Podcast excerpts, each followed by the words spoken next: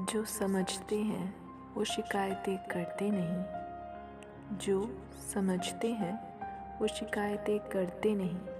और जो शिकायतें करते हैं, उन्हें समझाने का कोई फ़ायदा ही नहीं।